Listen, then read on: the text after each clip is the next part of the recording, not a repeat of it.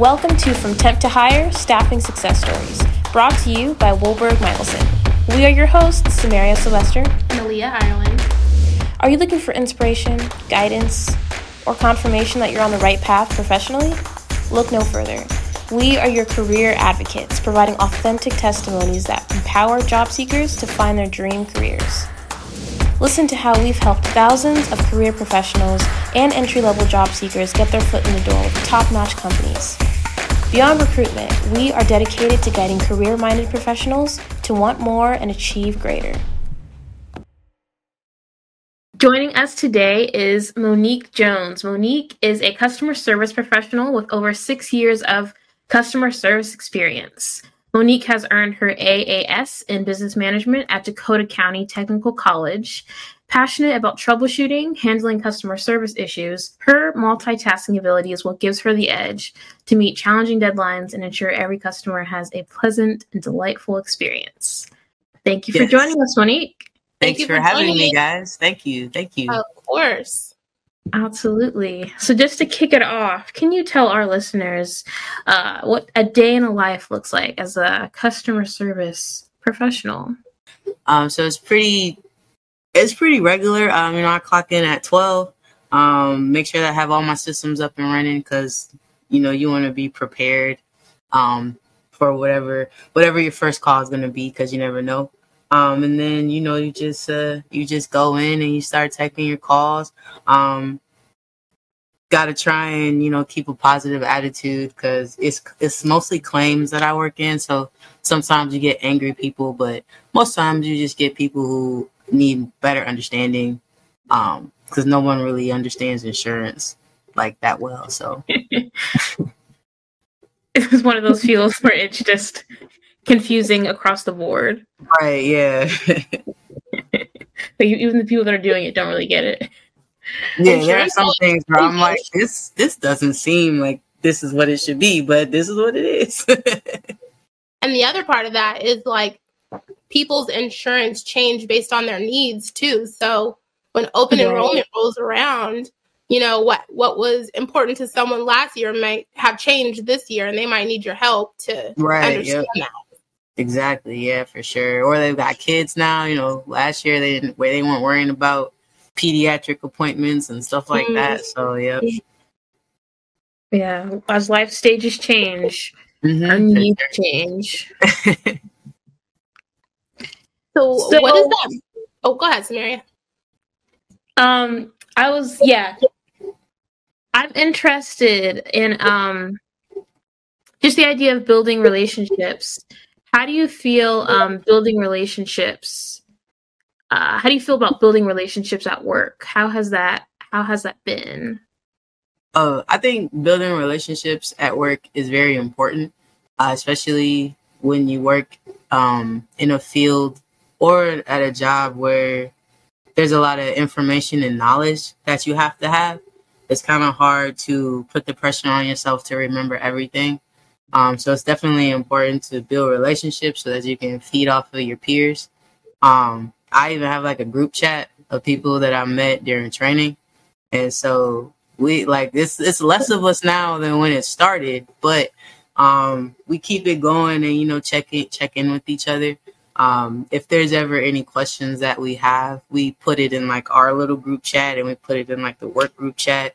Um, and like anything that comes up, we just we try to communicate with each other because yeah, that, that that's important. I feel like. So to the same effect, you know, building relationships at work definitely influences our success. Um, my follow up question to you would be: How do you balance being professional and transparent in in the workspace? Like, how do you find that that balance? Um, I definitely think it's important to establish a rapport with your superior um, so that they can kind of understand the person that you are.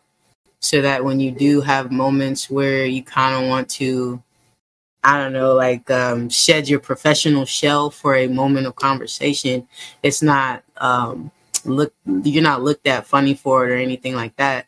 Um, yeah, that that that that would probably be the biggest thing to me. Um, Shed your professional shell. What do you mean by that? I love. Um, I don't know. I guess I was trying to come up with a different term for code switch. You know, like um, when you, when you're talking to certain people versus like your peers or your friends and stuff like that. Um, but I mean, my supervisor, you know, like uh, when I first started, I was very kind of like reserved and um, now you know I talk to her more, so she kind of knows my personality a little bit, and like I can crack my little corny jokes and stuff like that. And it's not like coming off like unprofessional or anything like that. It's just kind of like the banter that we've established, you know, based on like the rapport that we built. And I like how you pointed out you built the rapport. Yeah. Building a rapport first is important. Um, I feel like on both sides is leadership, creating a space that that employees feel empowered and comfortable to come with concerns, and also yeah. you as the employee taking initiative, like like you've done, taking initiative of allowing the people in your space to know you and allowing your supervisor to to know you and to be able to offer correction, guidance. For sure, yeah. I think open door policy with leadership is uh, very important.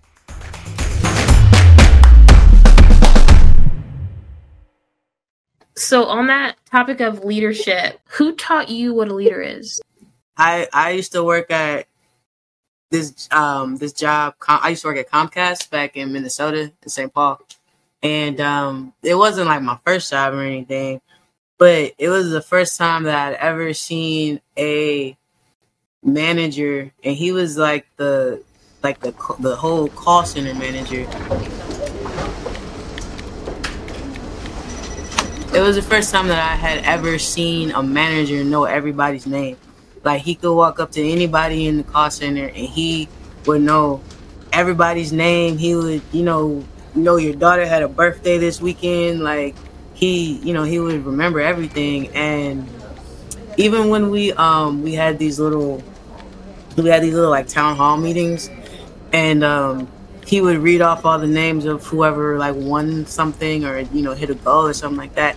And these would be like some wild names like you know all type of whatever letters you could think of. And he never got a name wrong. And i feel like i don't know i feel like um him like taking that time to like get to know the little people because in a sense because he's he's the man he's like your supervisor's manager's boss you know? So him taking the time to like know just the, like the agents you know the level ones and the level twos and stuff like that i thought that that was very important because you know we're all talking like mess about our supervisors when they make make us mad or whatever but nobody's ever talking mess about him because he's always very transparent and he always makes you feel like no matter where you are in the company, you're just as valuable as he is, or you know, his boss or the next person. When they first started coming out with these fancy cable boxes with all the apps on it and stuff like that, um, you weren't able to check your bill like on the TV. Like you could do all this other stuff, but you couldn't like check how much you owed or pay or pay your bill just like right there. And I was like, that would be cool if you know they could do that and it kind of like kept going up the ladder and going up the ladder and going up the ladder. And my friend or my coworker who did it with me, um, she was like, Monique, you know, like they they approved our our thing. You know, it was like six months later, but I was like, what? And she was like, yeah. So you know, now when they go on the box, they can like pay their bill and view their bill and do all this stuff. And I was like, oh snap! Like I feel listened to and important. Like that's what's up. You know. Um. So yeah, I thought that that was very important. Um and we always had like team building exercises and things like that. So include inclusion again, um, to make sure that uh, it's not just like work, like you said. It's uh, you got to have like a little bit of fun to keep the morale going. And That's I'm still awesome. friends with a lot of those people, and I was like six years ago, so I think it worked. I think it worked. six years later, right? We yeah, still, we still hit each other up. Right. I think I'm, I'm married to one of them on Facebook. He's he's my husband, not in real life though. hey, we got a virtual marriage out of it. I'd say that's the best. Every time he posts pictures with his girlfriend, I'd be like, "It's fine. It's okay. I'm gonna let it."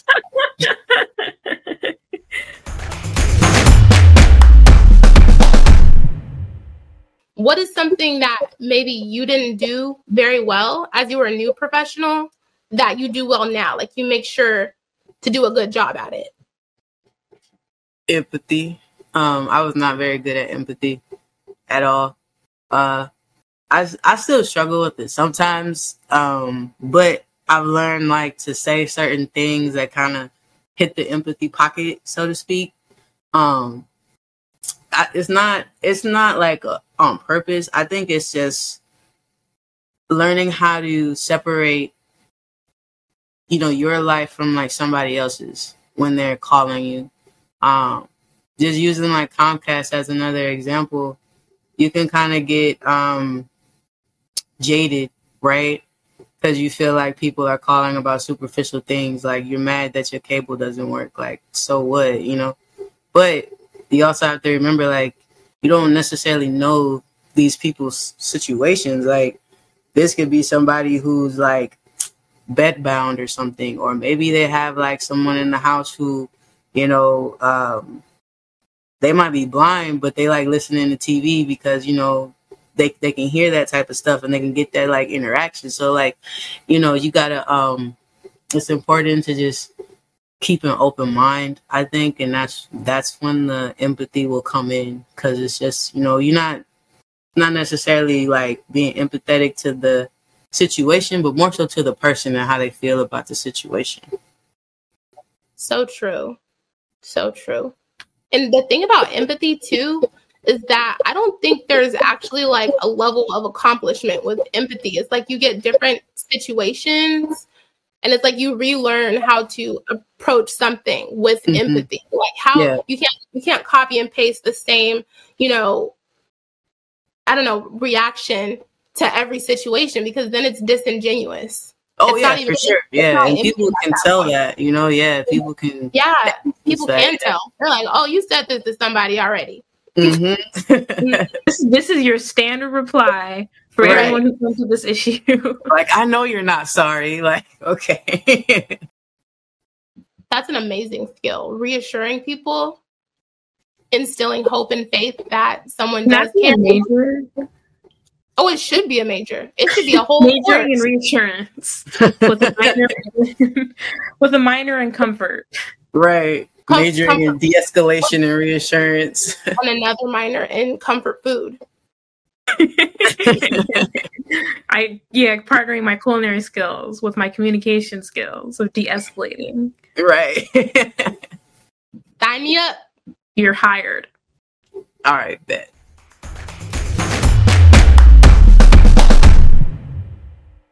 You talked about earlier going into crime scene photography. Once you hang up your headset and you move on from customer service repping, right. you have aspirations to go into um, forensic photography. What um, position did you hold, or what stage in your career um, brought you clarity that that's the next path you want to explore?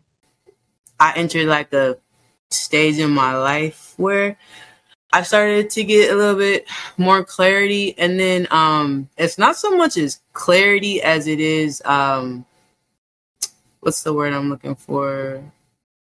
Like definite about what you want to do. Like um not like going back and forth with yourself anymore or you know worrying sure. about yeah like or like worrying about is this gonna like pay my bills or something like that? Just like deciding that it's just something that I'm gonna enjoy and like I only I'm only gonna live once, so like I might as well just do something that I enjoy doing. Mm-hmm. Uh, I the crime scene photography thing, it was it was really because like I'm really into photography and like nature photography and like um like still life and things like that. And then on the other side, I like I'm really into like forensics, but I suck at like math and science. And so I gotta find like a, a medium in there somewhere.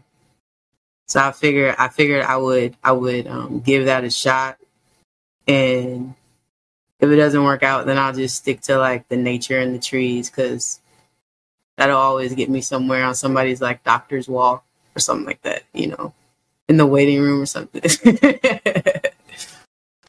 hey, people people pay their bills. You day, photographing, photographing for your urgent care waiting room. right, exactly, you know. someone's got to someone's got to paint or shoot the bowl of fruit that's going to be on the wall. Someone's they got to do, do or some somebody's got to get the ducks, the little family of ducks going into the lake. Like you know, I'm not gonna sit here and act like I didn't see a picture of ducks, like a mother duck and baby ducks, and I was moved. I was like, that's cute. That's real cute. right?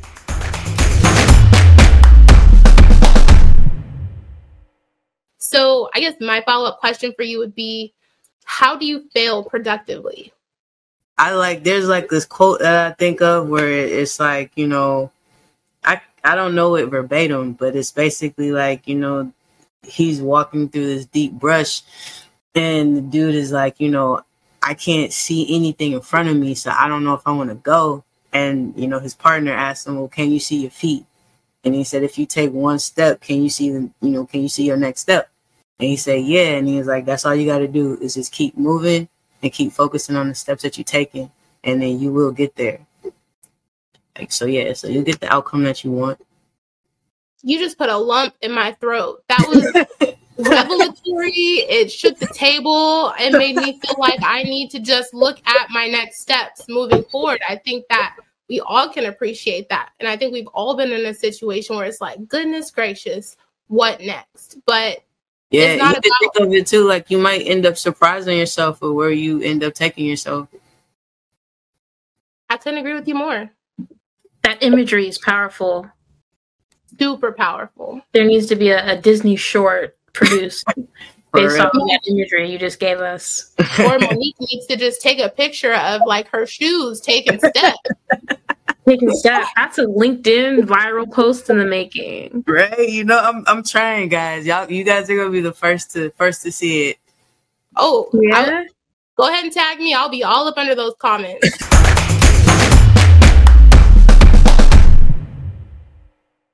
what makes an employee invaluable? Um, I think being a good problem solver stands out a lot to your management and like your supervisors, especially when you can solve your own problems. Um, I think that yeah, being a good problem solver and some people would say like working hard, but I I feel like working hard is like a given, right? because like you're there, they want you to work hard. I think that being a good problem solver and being adaptable to change um, is very important.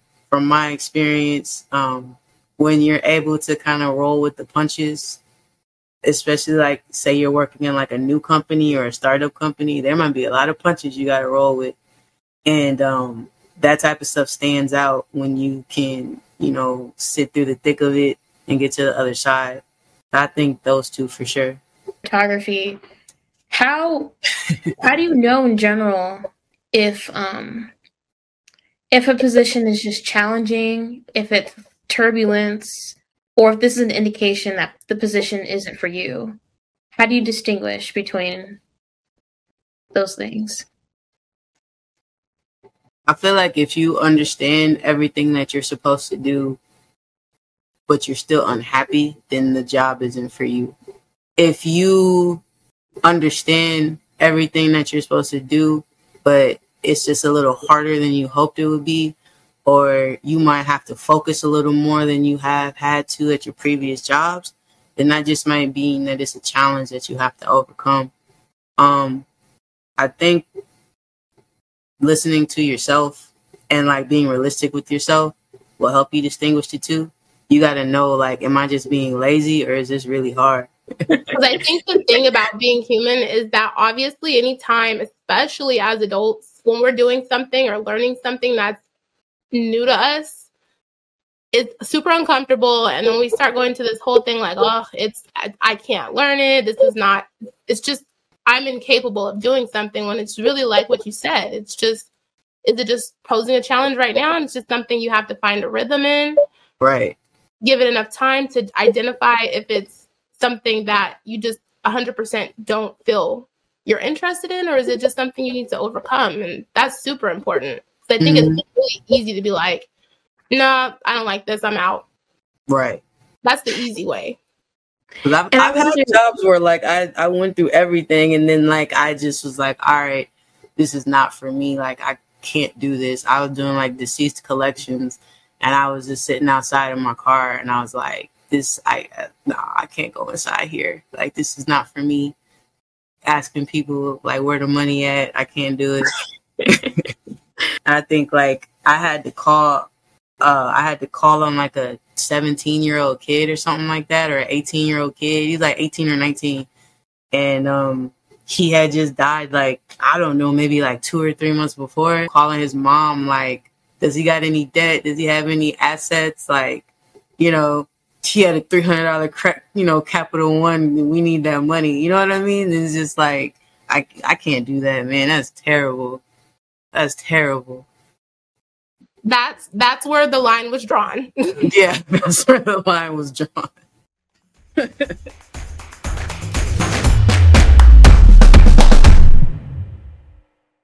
as we wrap up, how did you get in touch with Wollborg Michelson? Who was your first point of contact? I cannot remember her name though. She was very nice and she okay. used to just call me and be like, Monique, I just want to make sure you good. We got all your paperwork in. And she used to keep me updated and stuff like that. Like, dang, I really wish I could remember her name. Um No worries, no worries. We No, yes. We everyone was just very nice, like very uh very supportive and very even when I was going through training and we had issues with training, um, you guys would like call and check on us and you know make sure that we felt that we were learning what we needed to be learning and that we're being listened to. And I thought, you know, yeah, like that's very important. Now, had you worked with a temp agency before? Yeah, and they did not care how my day was going. you know, you're just on the assignment and then that's it. You you're on your assignment. There is no how is your assignment going? You know, are you are you being treated fairly because you know you're a temp and we know that you know type of thing. Why? What's the benefit of going through a temp agency like Wollborg Michelson? Um, I think the benefit of going through a temp agency, I think you got you have more, you have a you have a better opportunity to be seen um, and your resume be seen by more people. And I think that when you go through a temp agency, it's kind of like you got like a what's the? It's just like you got people looking out for you that um, advocate. Yeah, there you go. Thank you. Yeah, like you have an advocate for your employment, and um, you guys, I will say, did a good job of not making it seem like there's something in it for you once this person gets hired on. I think with a lot of temp agencies, you're kind of like aware that like you're you're a check for them, just like you're trying to get a check through them, and um, that can kind of be a turn off sometimes. And I think, yeah, you guys did a good job of just making it seem like, you know, we're here for you and we want you to be successful and we want you to find a position you're successful in and we want you to stay in that position. We don't want you to just keep bouncing around, you know. Um, so let us know what's going on. Let us know if you don't feel like you're getting trained well. Let us know if you know there needs to be changes. Now, yeah, that's like really important. Monique, is there any uh, closing advice that you would like to give uh, job seekers who are maybe making a career change or who are just joining the workforce?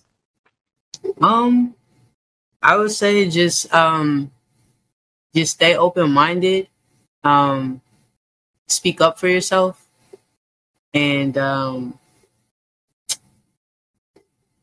just take it take it one step at a time.